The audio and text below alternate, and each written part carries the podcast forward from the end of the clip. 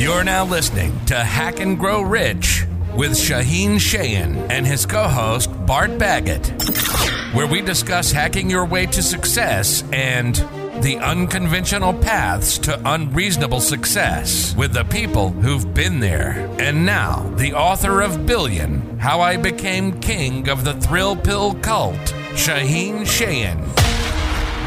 All right. So my name is Shaheen Shayan. I am a author and entrepreneur. I made my start in the early 1990s where I left home as a teenager, uh, left all my friends, family, everything, and basically went out to seek my fame and fortune. Ended up developing uh, and inventing a super drug uh, that became one of the leading designer drugs, all natural, all legal of the time company created over a billion dollars of revenue. Uh, I had hundreds of employees, product in close to 30,000 plus stores. And I did it all in my teenage years uh, without any formal education. I left school. That's not a bad intro to get things going. yeah. So there's uh, there's some stuff we want to unpick there. So I'm intrigued. So what, what when you left home you know you obviously it was just an intro It's just yeah i left home i left my friends left my family just boom off to do this thing. What was your drive thought processes motivations? What what shifted you away from that that point and made you go down the route you went down? Great question. So to understand that we got to go back a little bit in time uh, to Iran, where I was born. Iran had a revolution. We left Iran as refugees, moving to the United States. We were political refugees. Uh, my parents were Iranian Jews, and we were solid middle class, upper middle class in Iran. Moving to the United States, I didn't speak a word of English. And very quickly, we realized that we were poor, lower, mm. lower class. And what we realized was that we had to buy some property, some real estate. So my dad and I was just a child. I was, you know, about five years old.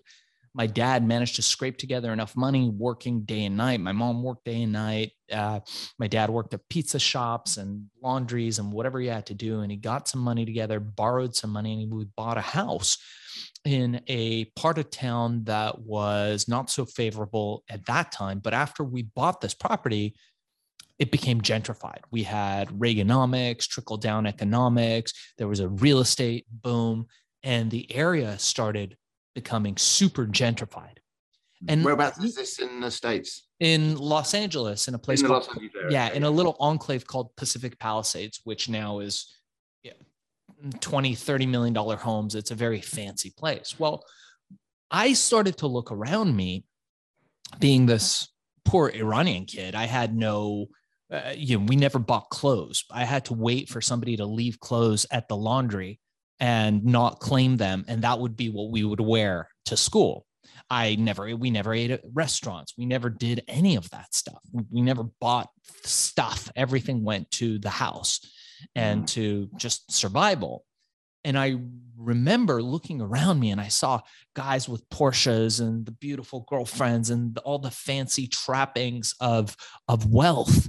And I started to think to myself, man, I want that. And so by the time I was 15 years old, I went to my parents and I said, Hey, uh, I want that. I don't want this like you guys work all the time. I don't want to work. I, I, they were like, well, uh, you know, they giggled. And I said, how do I get that? How do I sign up for that? Where do you, where, where do I sign? And they said, you know, Shani, you have to become a doctor. It is the only way for immigrants. The pinnacle of success is to become a doctor. Second to that is only a lawyer. And that's the only two options. So my folks pointed me to this dude across the street. They said, "Go talk to Mr. Tehrani. He's so rich. He's great. He's doctor." And so I, I walked over there to the dude's house and I talked to him for a few minutes. And dude was fucking miserable. I looked at this guy. He was fat and bald. I mean, the guy must have been all of 40. and he was fat and bald. I looked at the wife. The wife was fat and bald. I looked at the kids. They were fat and bald. Everybody was hating everybody, miserable. He didn't own his house. The bank owned his house. He didn't own his car. The bank owned the car. And he would wake up at 5 a.m. hating life, going into a job that he hated, coming home to a family that he were all miserable because they were all working way too many hours, fingers to the bone. Everybody was stressed. Any day something could go wrong and the house could be uh, foreclosed. Everything could be going wrong for these people. And I thought, dude, if this is the pinnacle of success, I'm out. So my parents didn't have a better plan. It was all they knew. And, and, I'm also guessing that when you see this guy, he's not one of the people who's got a Porsche in the drive for starters. no, he had a Mercedes. He had a late model Mercedes. The wife had a Mercedes. They had all the stuff. Like he mm. had the Rolex watch, and I was like, "Oh my god!" And he let me wear it, and I was like, you know, just for a second, and I was like, "Wow, look at this thing, amazing!" But he was fucking miserable. And I knew at a very early age that I didn't want that. I wanted to be the guy driving down the, the coast highway, driving down the coast in the Porsche with the top down, with a beautiful girl sitting next to me and not a care in the world. That's who I wanted to be. But there was no path to that. So I, yet, yet. So I left home and anybody who knows one when you do that and you have no money no resources no friends the first thing you got to think about is shelter. So very quickly, I, was slept on the beach for the first little bit of time. I, I figured out uh, I slept in abandoned buildings, but I figured out that if you made friends with real estate brokers, and remember there was a big building boom in LA at the time, that you could get that code to the lockbox. They would eventually give it to you, and the lockbox enabled you to come into that unit to view it during regular hours. But there was nothing preventing me from sneaking in at night crashing in these luxury apartment buildings. Sometimes they didn't have power, sometimes they didn't have water. That was fine. I'd throw down a sleeping bag, I would sleep there, and I'd tell myself, you know what? One day, this is going to be my place. And then I'd, I'd get up in the morning and I would leave before anybody would come. So I figured out shelter. Food, I would hang out at the community college. I could uh, eat, and they had a gym. So, you know, I could shower and do all my stuff there. And uh, that was how I got by. And I managed to get myself a mentor, a very unique guy. I write about him in my book that's coming up for, uh, I know it's audio, but I'm, I'm showing the book right now. It's called Billion How I Became King of the Thrill Pill Cult. It's available on Amazon, Audible, wherever books are found. So check it out if you guys want to hear more about my story. There were some crazy times that happened, but I got I'll, a mentor. I'll, put, I'll put a link to the book in the show notes as well. So um, if anyone's listening to this, dive into the uh, into the, the thing and we'll get them there, obviously. Yeah, amazing, amazing. So I got a mentor. This guy mentored me. I got into the electronic music scene. And I quickly realized that there were only one type of people making money at these events. These were big raves, they were happening in big warehouses, tens of thousands of people, but everybody was broke. The party promoters broke. They'd be running out before the party ended, so they didn't have to pay everybody. The uh, uh, people who owned the buildings usually never got paid. The DJs, nobody cared in those days about people who played other people's music. So DJs would always get stiff. But there'd always be these guys hanging out at the door.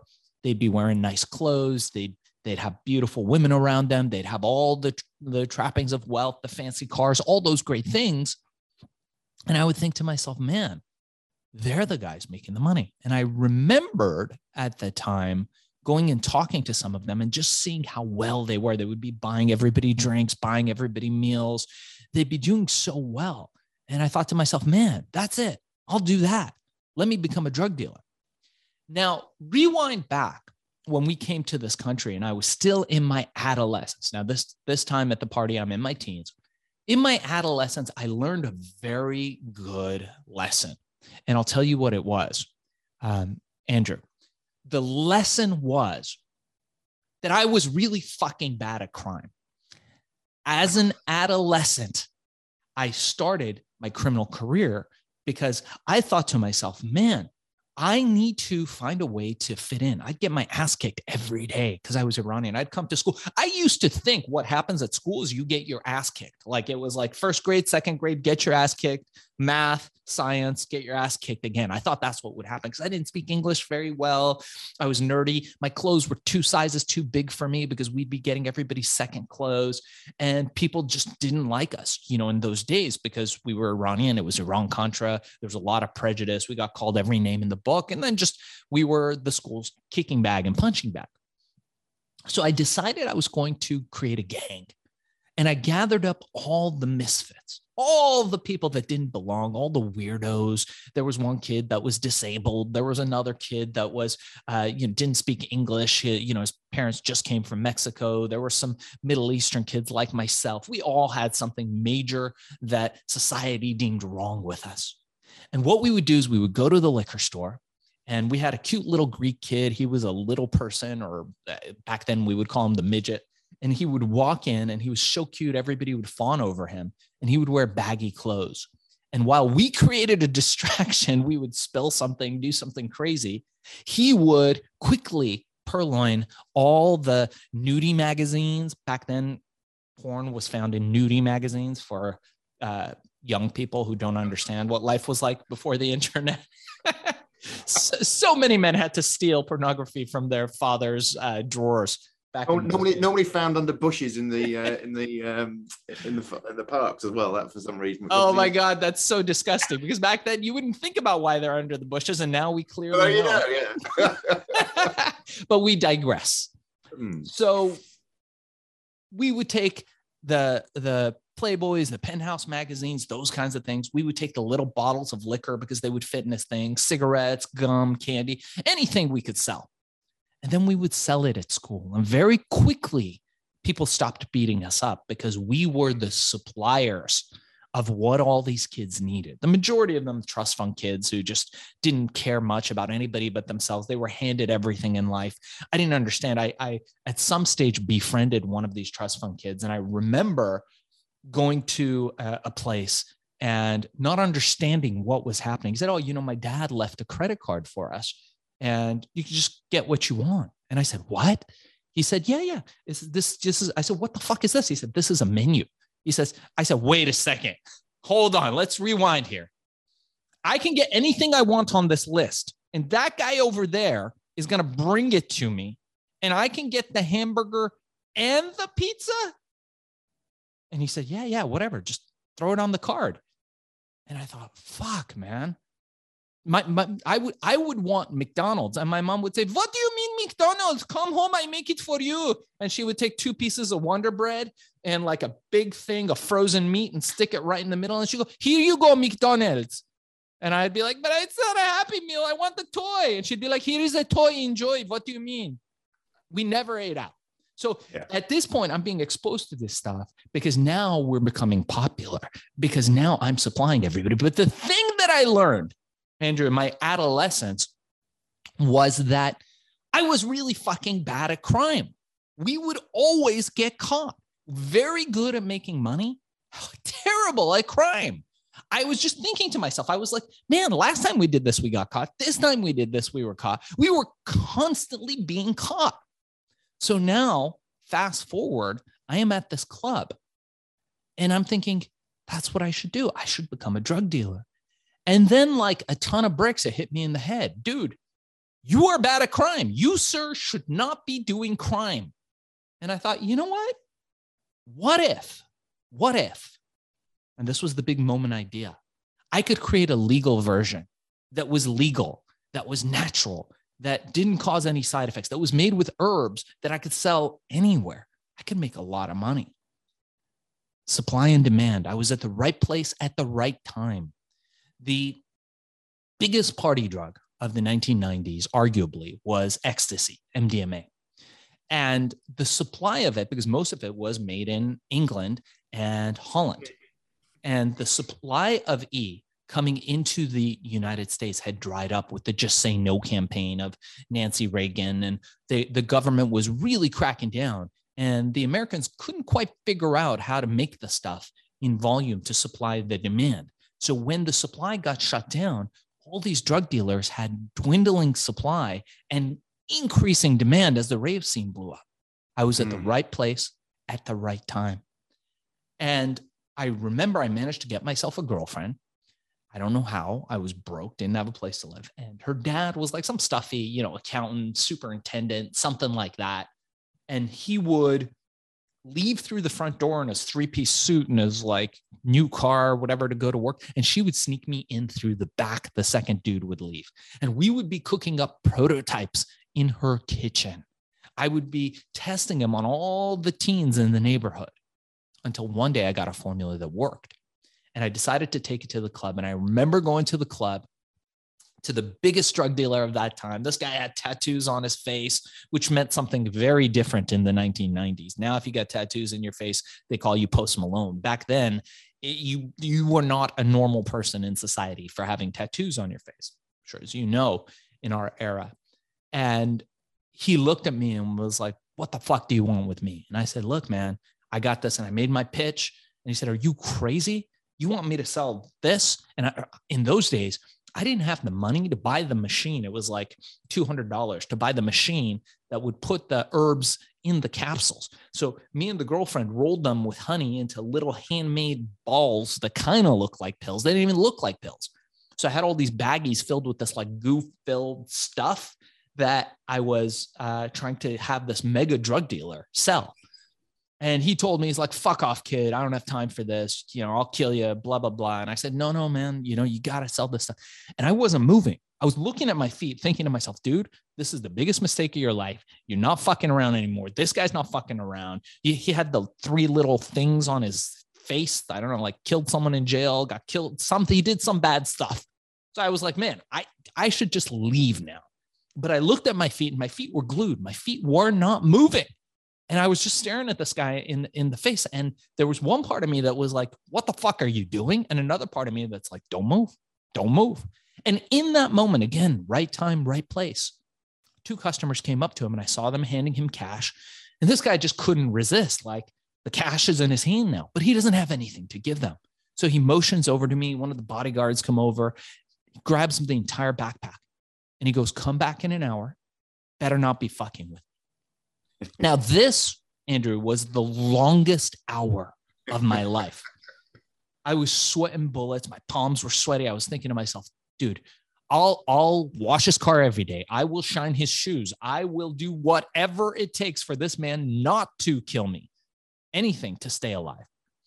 And an hour passed and he motioned me to come forward, completely motionless, uh, emotionless, I should say. And as I looked at his face, I didn't know if this guy wanted to kill me or or kiss me. I didn't know. And I remember him leaning over and the most uncomfortable few minutes of silence. And then he reaches over and he says, Kid, when can you get me more? he he loved it. The party was on fire. Everybody was loving it. It worked. And now he had a supply and a path towards legitimization. And it changed from one guy to a thousand guys to 10,000 guys to distribution all over the world. And a lot of these drug dealers became legitimized. They gained territories. We gave them, uh, uh, we broke off territories, all, all different states, even countries. We went all over the world. Then we were in record stores and music stores and bookstores and vitamin shops, and we were all over the world. And I remember distinctly I was still in my teenage years, and we had now broken uh, uh, several records. And I had a collection of exotic cars. I slept maybe one, two hours a night. I didn't sleep much because I was always working. I had factories all over the world producing pills as quickly as we can make them, producing them for 25 cents, reselling them for $20 a piece, mostly cash. It would not be uncommon for me to have duffel bags stuffed with cash in my office all day. And I remember having to fallen asleep in the parking lot in one of my Lamborghinis, brand new Lamborghinis, and uh, drooling on the passenger seat because my head was kind of bumped up. There isn't much space in those things, and and waking up not a good look to drool on the seat of those old Lamborghinis, just not good. And I remember, uh, you know, uh, stumbling into my office. Mind you, at this time, I had over 200 employees. We had 30 plus offices. I walked in, and my secretary at that time was ghost faced. She was pale. And there were people all around. There was people in the cars, news crews everywhere. I said, "What happened? Surely something bad has happened." And she said, "Well, you know, Shaheen, the news just broke that we have broken a billion dollars in revenue. Sam Donaldson, the Nightline reporter, the great Nightline reporter, was outside waiting to interview me. There were all the reporters and paparazzi, and, and things were going crazy. And I remember the thought that came to my mind. I had two thoughts. One is a good lesson for your audience. Lesson number one uh, was that I didn't know how much a fucking billion dollars was, would be a good thing to know. Did not know, did not understand. Technically, was it a thousand million, a hundred million, a British billion? I didn't know what it was. I was just going to say it's different where you go anyway. So even we can't agree what a billion is. yeah. Secondly, I realized that I needed to get an accountant, that that was probably something I should do at this point. And I very quickly, and this is the lesson I learned, is that accounts are not the guys that count the stacks of cash inside duffel bags that are piled up in your office. That is not what they do. So, very important lesson for anybody thinking of getting into this business. And from there, it was a wild ride. I had the uh, mafia try to get involved in my business. I write about that in my book, Billion How I Became King of the Thrill Pill Cult. We had uh, a lot of turmoil with the government, but eventually they started banning the ingredients and banning the products. And I sold my interest in it and moved on and I moved on to inventing digital vaporization. I patented that technology. Uh, was the founder of what now is all these vapes and digital cigarettes that are out there, and for and that company went public eventually. And from there, I went on to looking at the Amazon space, which is what I do now, is teach people how to create predictable recurring revenue streams and eventually quit their jobs and focus on one of the most promising opportunities of our time, which is selling on Amazon. Mm, absolutely. Um, thank you for that. Um, I had loads of questions I want to throw in, but you were you, are in your flow, and I didn't want to. yeah, let's go. Um, so I just want to go back and pick up on a few things. So I know, I know obviously you've gone to go into a lot more detail in your book, but just for those that um, people have not read it yet, um, you mentioned the mentor that you um, you got, but didn't didn't didn't hear much about him, sort of thing. So I'm intrigued to know a bit more about him, how you found that mentor, and why you suddenly thought, ah, he's he's the person that gonna gonna help me, and why did he help you? Yeah, this was an interesting character. The guy's name was Ed Lawson. I write about him. His name was uh, synonymous with being the California Walkman. He was a civil rights activist, came up in the 1960s in the East Coast, and very quickly learned that he was interested in altered states of consciousness, got involved in all types of things, uh, LSD and psychedelics and those kinds of things during the civil rights movement of the 1960s and, and late 50s. And pretty soon moved to California. When he moved to California, he realized that he was being discriminated against on the basis of his race. He was a black man, uh, long dreads, uh, very unusual character. And he decided that he was not going to take it anymore. This is before Black Lives Matters, before social media, before any of this stuff. And he decided to go out. And when he was harassed, he would let them arrest him. Uh, he wouldn't willingly try to get arrested, but he would let them arrest him. And then he'd take him to court. And he won against uh, several police departments all the way to the Supreme Court without an attorney.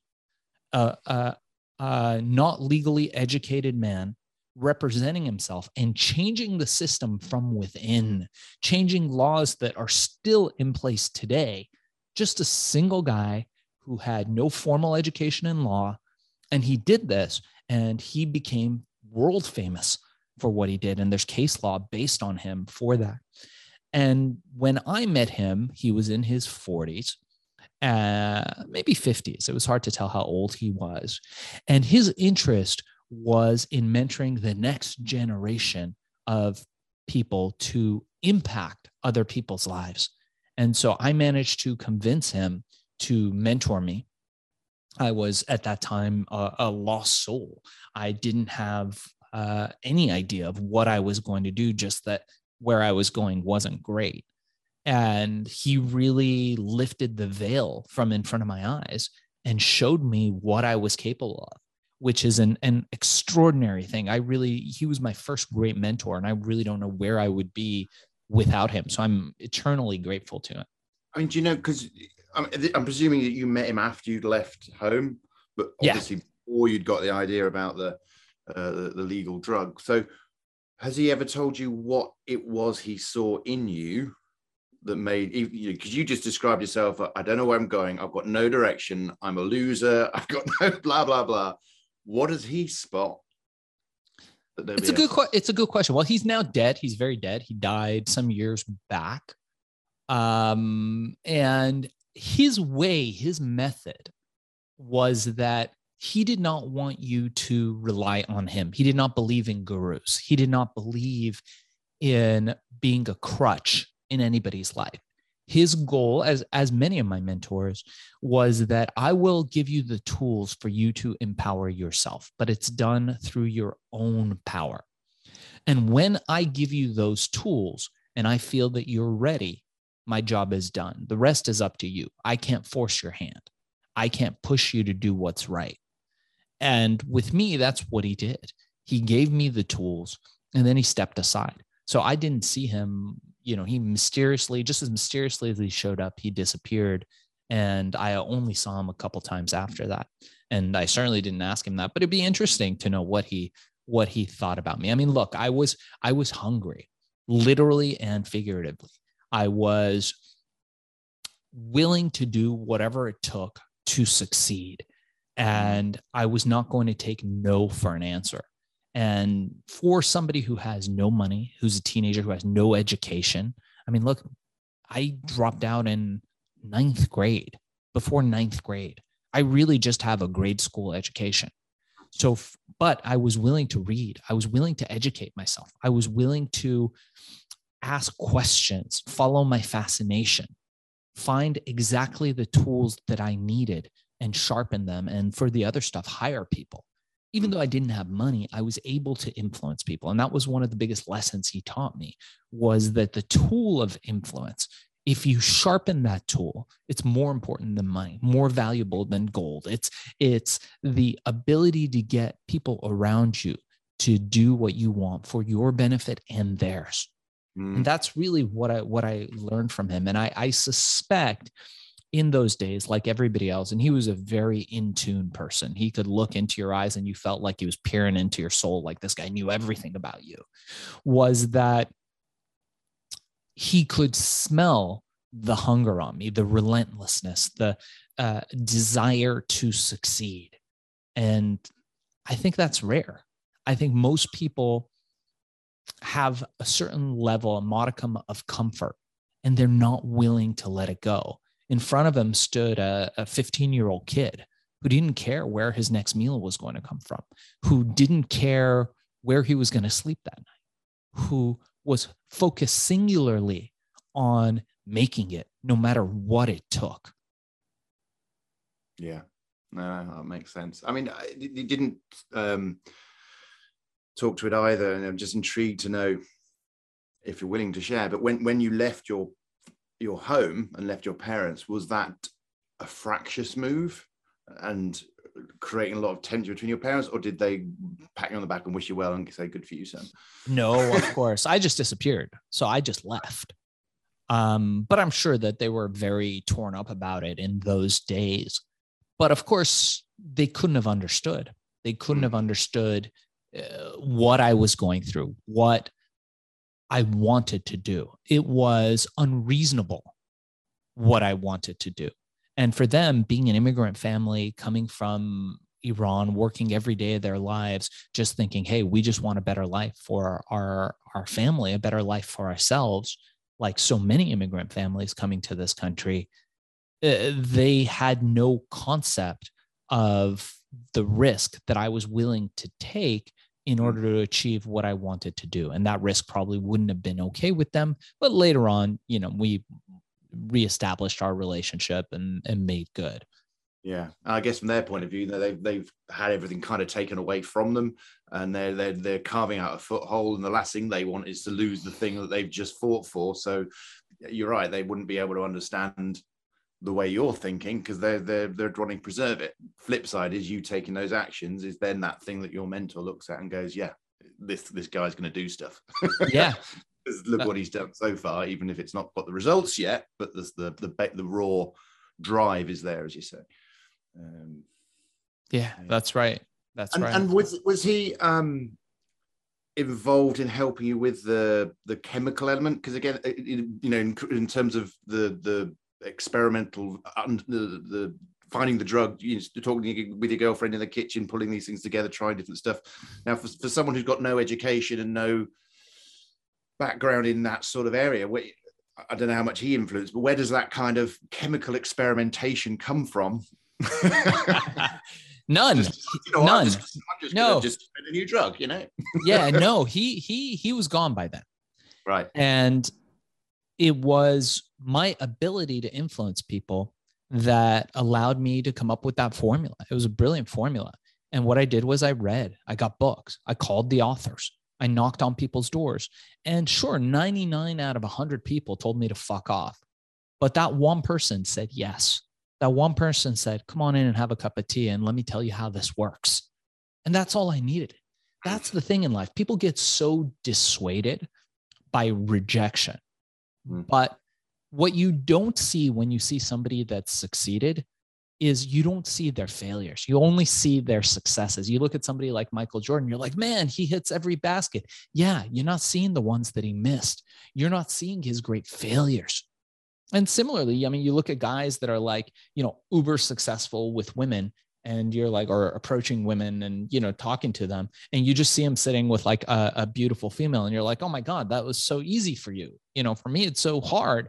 But it's like, no, he, you know, a lot of the times with that, it's, you don't know how many times he got rejected by women to come up to the one that worked and and you know maybe that's a poor example but you have to go out there and have discipline. You have to have stick to itiveness. You have to go out there and seek rejection. I teach my students now, I have a, a course where I teach people how to make money on the Amazon platform from all over the world. I've got people in the UK, people in the United States, people in Africa, people in Canada, and we show them how to come up with products and find a product, private label it, and sell it on the Amazon platform. Anybody that's interested, email me with the code TINGLE.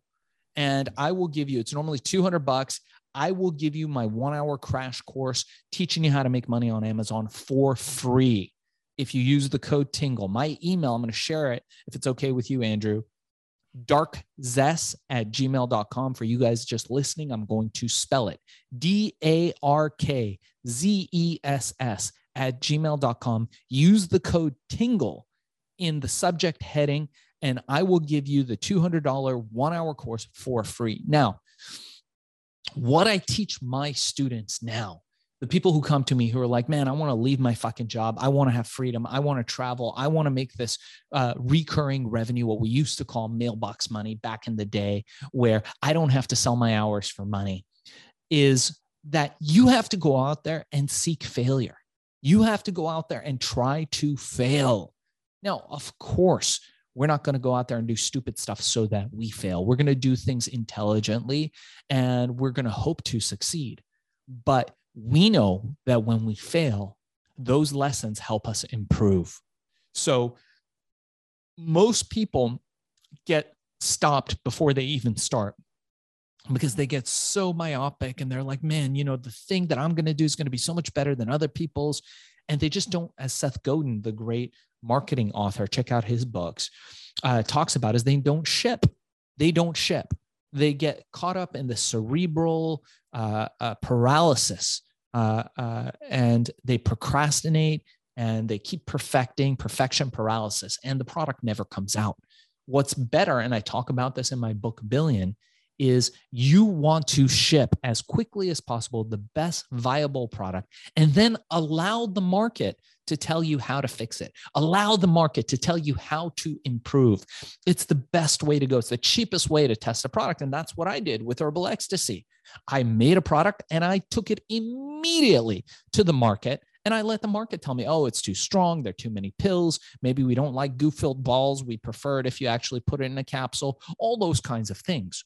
And so, again, that email is darkzess, D A R K Z E S S, at gmail.com. Use code TINGLE uh, if you want to learn more about the stuff, my book Billion: How I Became King of the Thrill Pill Cult, check it out. Uh, it's available in the UK now, which is exciting, on Audible and uh, Amazon, and also all over the world. So please check that out. Thank yeah. you very much for that offer. That's very, very much appreciated. Um, out of interest, do you do you um, narrate your own book? I do. Everybody asks me that, and dude, I'll tell you, I am a master at delegation. I love using other people's hours to make me money. I fucking hate using my own hours. My wife knows this. Uh, she always jokes that I can move anything with two fingers. Put that there, put this there, put that there, like pointing.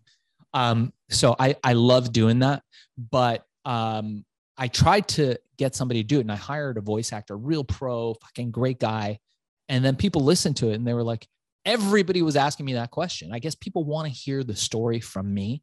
So I had to go through the pain, the terrible misfortune, Andrew, of gluing my arse, and I know you're British, so I'm going to say arse, gluing my arse to a chair for three straight days of like eight hour, 10 hour days and recording. I think it was more like two weeks and recording this audiobook which by the way if you ever I, I, don't know if you have a book or if if anybody here is thinking of writing a book there's no better experience to experience your book than reading every single page out loud and then listening to it. It is mind-blowing how different it is. But yeah so i i, I do narrate the uh, audiobook for anybody that's interested. It's on audible called billion how i became king of the thrill pill cult.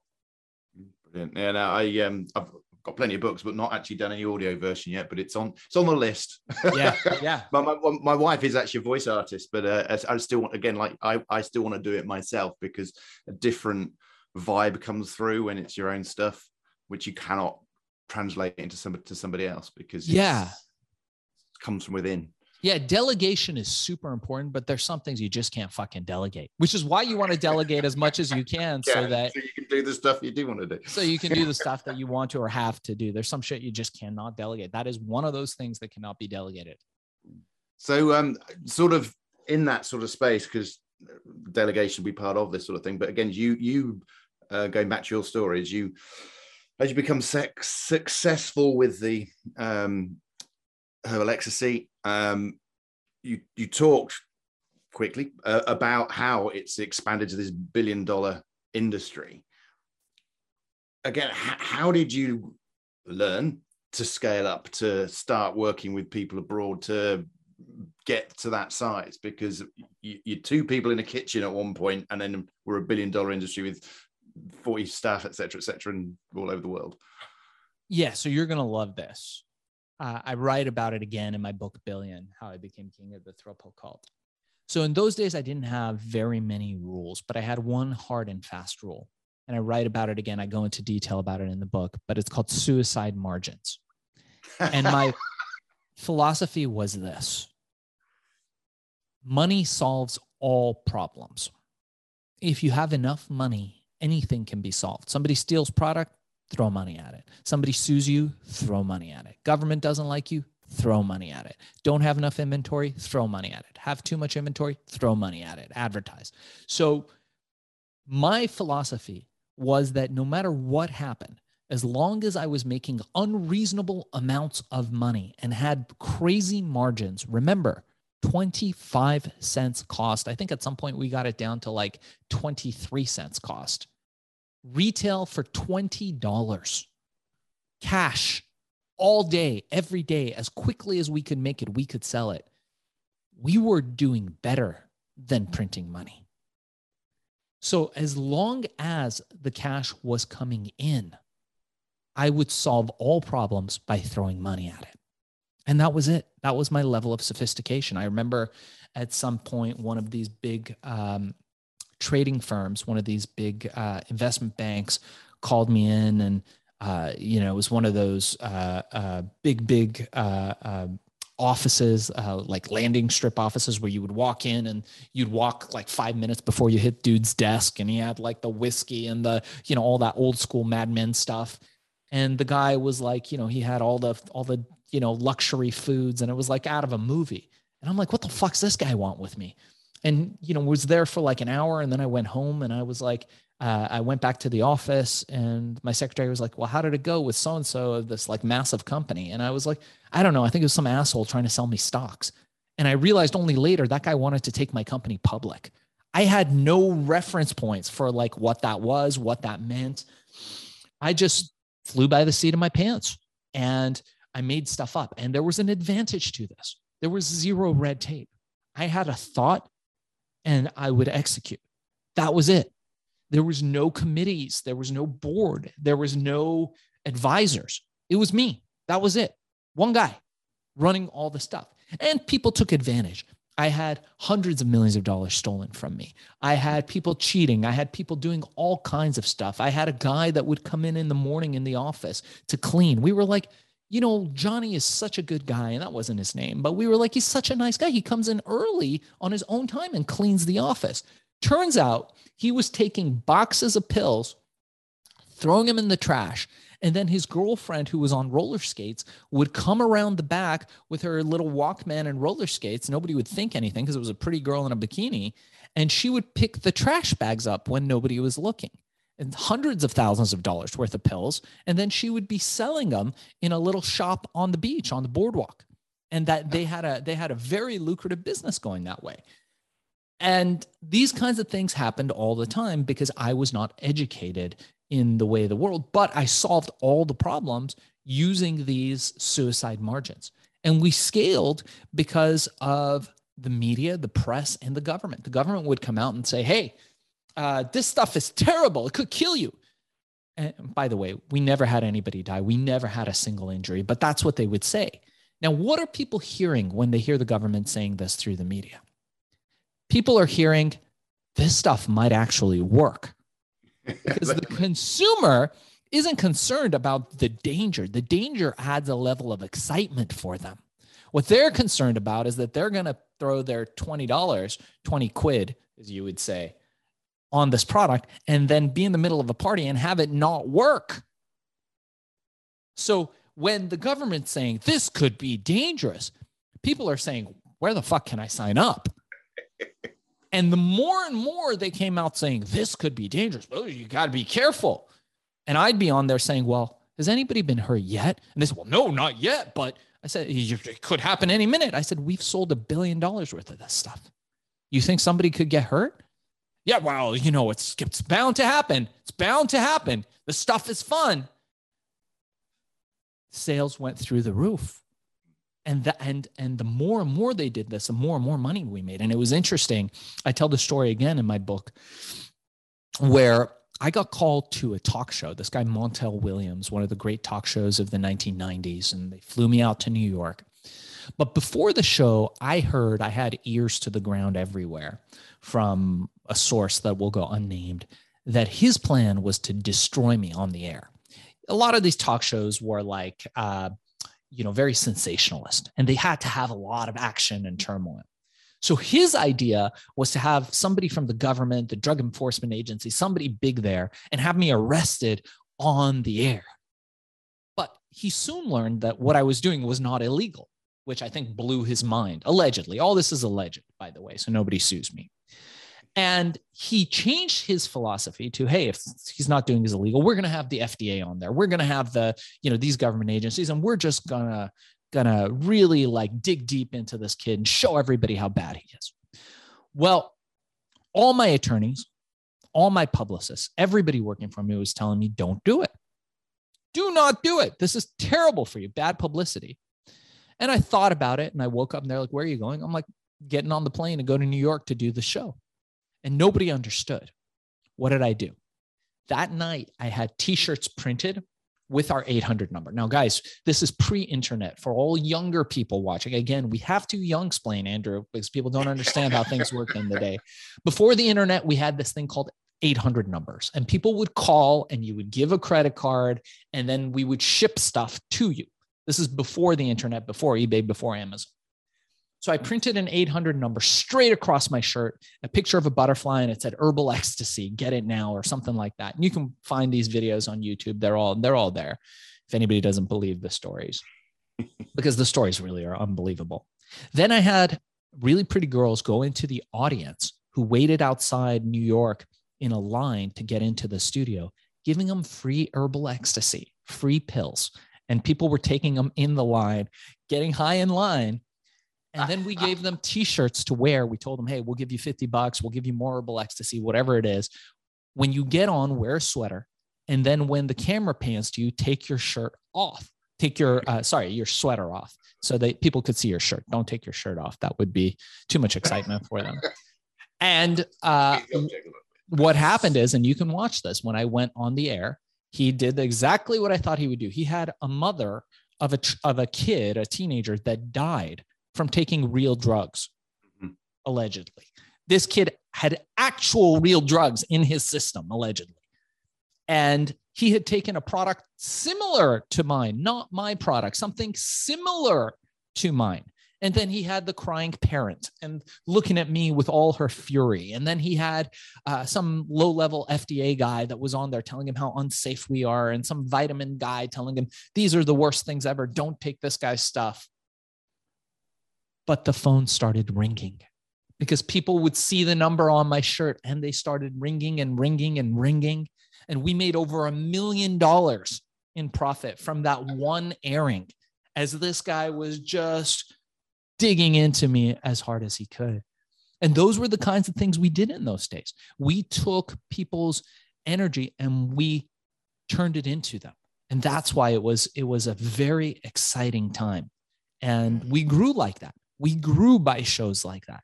We took all this negativity that was coming our way and we turned it into something positive and it worked really well. Yeah, fabulous. And do you, because I'm interested about the, the follow on businesses that you've done as well. Don't need to, but, but I'm guessing you've used similar tactics in like with the uh, the vaping side of the business that you're talking about, because obviously there's going to be some controversy around that. Um, but also what, what when you when you left the herbal ecstasy business sold out what what made you think about where you wanted to go next what you wanted to do next which became vaping and then became amazon? What was your yeah. So one thing you should know about me andrew is that I'm really fucking bad at most things. I mean, mm-hmm. completely, I mean, probably mentally disabled at most things. I definitely have a learning disability. I definitely suck at most things. Sometimes I look at myself and I'm like, fuck, dude, how do you like leave the door? Like, how do you like, how do you exist? How do you function? Day to day. Like I, I am, you know, probably at a 13 year old level. My eight year old, I have an eight year old kid. He explains most things to me. He shows me how to do most things. I mean, he made dinner last night and I was like, oh, that's how you make butter. Like he, he knows how to do shit. I don't know how to do shit. I'm not good with that stuff. I do have one or two superpowers. One of them is being able to spot trends. The second is being able to influence people. Hmm. Those are two things that I'm great at. And I teach both of those. They're both very learnable. But I learned after ecstasy, I was looking at, I was like, man, let me, you know, I'm, I'm bored. Let me try to solve a bigger problem. Uh, and that problem was of smoking. You look around for thousands of years, people have been burning plants to get a little bit of their active element, the medicine, but creating smoke, tar, carbon monoxide, very primitive way of, of inhaling a substance. But I looked closer at it and I thought, man, this is just a drug delivery system that's primitive. Why haven't we improved it? Well, it's because all of the indicators for its benefits are uh, leading indicators, and all the all the disadvantages of it are lagging. You don't find out if smoke hurts you until 30 years later, 20 years later in some cases. Of course, people have some side effects from it right away. So I thought, man, let me see if I could solve this. What if you could heat the plants up just to the point where you would get the medicine, but not to the point where it burns, creating the carcinogenic, meaning cancer causing elements, smoke, tar, and carbon monoxide. And so I started researching. I started looking at the patents. I noticed that all the big tobacco companies and pharma companies had been buying up any technology that purported to do this kind of thing for years. They did not want this out, allegedly. Mm. So I thought to myself, man, let me see. I, uh, there was one patent out there that hadn't been perfected. I went out and I bought it immediately from the scientists who developed it. And I started developing and building and inventing this technology to make it real. And the first one was the size of a ketchup bottle. Now we're looking at these tiny little cigarettes. And the next one was a little smaller. And finally, we got it to the size of a cigar. And then finally got to the point where it is today.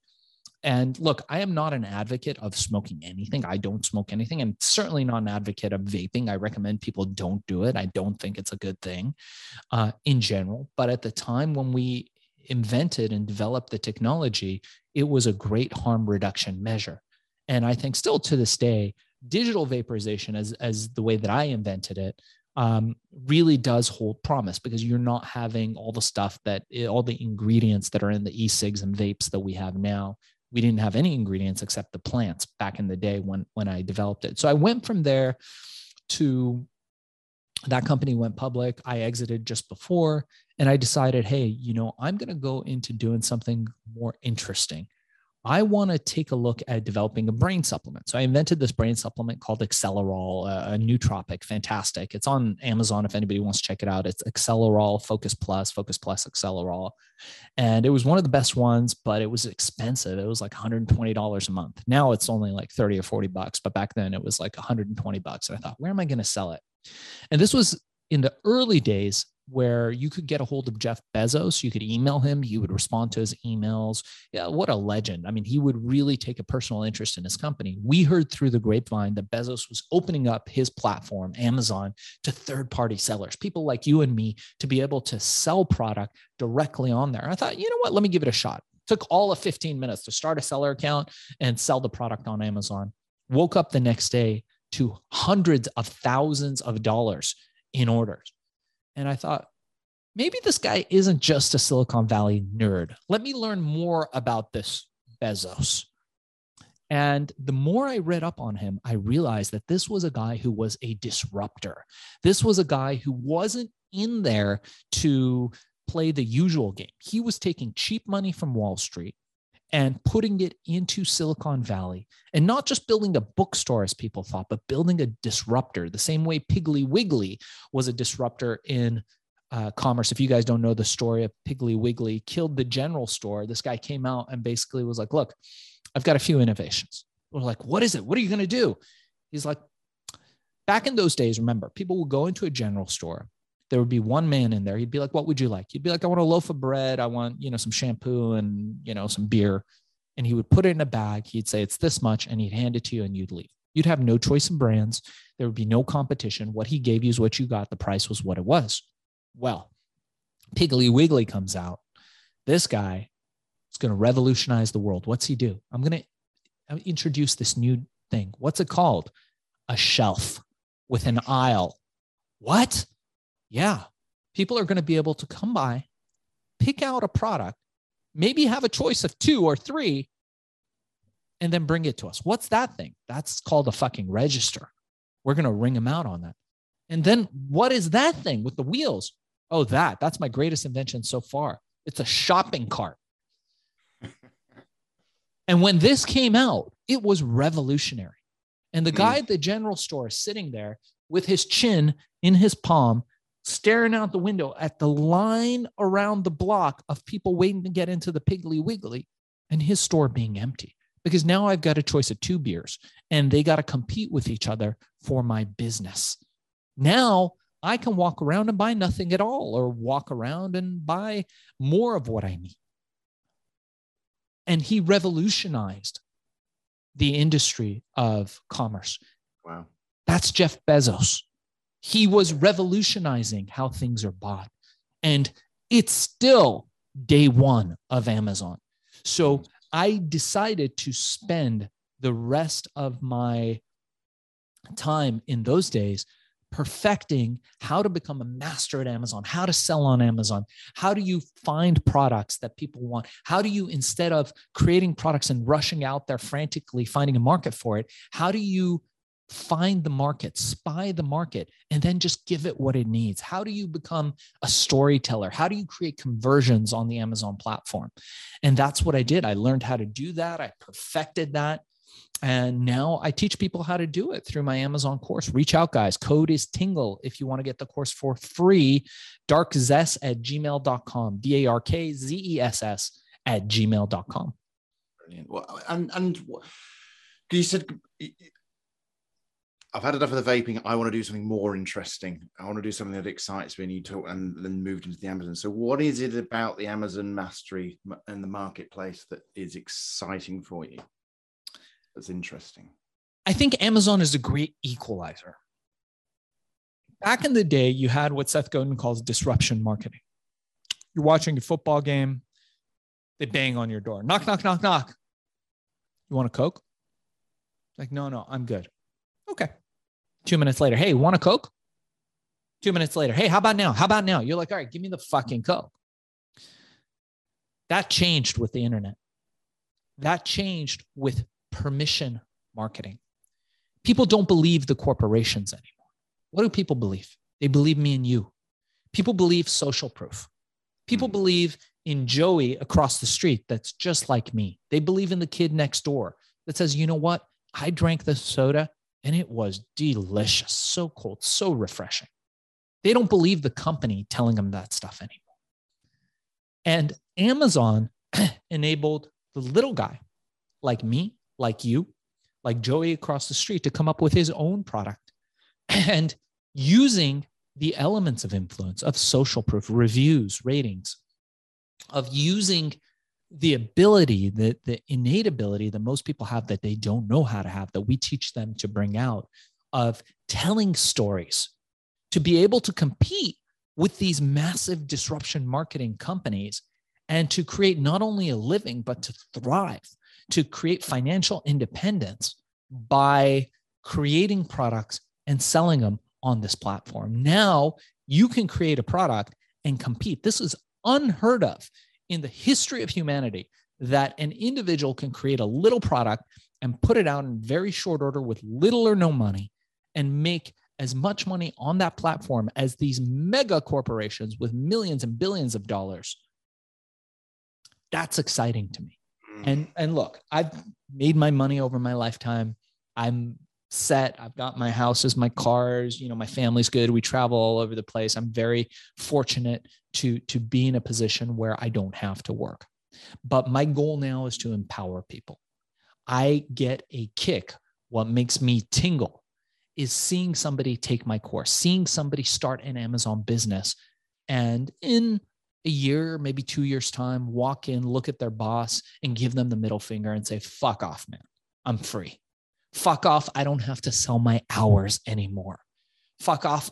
I'm going traveling to San Tropez with my family. And while we're on that beach sipping that fucking pina colada, I'm making money because somebody is buying what I'm selling on Amazon. And while I'm at it, I'm bringing great value to the world. I'm putting a dent in the universe by creating better products, telling better story, and really providing a service to the world. That mm. excites me. Yeah, and it, and it makes sense because you say your your superpowers spotting the trends, being an influencer, which is, is ever since you were that teenager spotting that initial thing. That's always been your thing, as you say. Um, but now you're able to use it in this way to essentially go back and help all those other 14, 15 year olds that you were back then, and you can become the mentor to them as your mentor was to you and give them that handout of poverty, the trap, whatever it is, and give them the, the freedom of life that you managed to find, get for yourself. Yeah. Which uh, that's pretty cool. Ordinary at this point, as you've already sort of uh, that I, I would ask you the key question. You've already answered it. you know, what makes your bits tingle? You even filled it in. So I don't need to ask you that question because you've already dealt with it, sort of thing. So um, I think uh, thank you for that. I, I, think you know there's some some fast, fantastic stuff in there. Some gr- great points. Um, you know, as you say, keep keep stuff simple. Think, do. Uh, I, I, love that as a concept. That get don't worry about the red tape. When you're in charge, you just ha- have a thought, go and do it, and then work out how to worry about the repercussions later. In many ways. Um, and again, thank you for all your offers in terms of the the, the, the tingle code to be able to get your uh, one hour crash course for free is most generous. So very much appreciate that. And of course, I will put all the stuff in the show notes. Um, are there any final things you like to, as, as I'm not able to give you the, the, the, the key question because you've already dealt with, is there any sort of final sort of sign off or key points you want to get across to people as the show today? Yeah, absolutely. I think, you know, guys, you got to think foundationally. And we all have to realize that the world has changed and shifted, especially since COVID, since the COVID 19 pandemic. As we're recording, we're at the end of it. Hopefully, this Omicron wave will end COVID and we'll be free. I think we're all hoping for that. And I think it's a great time, especially now, when people are at home and working from home and we're realizing the efficiency and power from working from home, take some time and start an e commerce business. Take some time and create that piece of real estate for yourself, for your family, so that you can build financial freedom. It's one step, it's not the only step. I teach people you need to have cash flow positive real estate you need to have investments in the market where you're you're gaining and compounding interest. You need to have a way to give yourself and your family security. It could be your job whatever it is. But eventually get out of the fucking trap of selling your hours. You don't want to become that guy where you sell your hours day after day and you know you go to sleep and you wake up and every day is fucking groundhog's day until one day you wake up and you look and you go what's it all fucking for? How did i get here you want to have freedom. You want to have adventure. You want to be able to follow your fascination, to have the financial freedom to do the things that you love in life.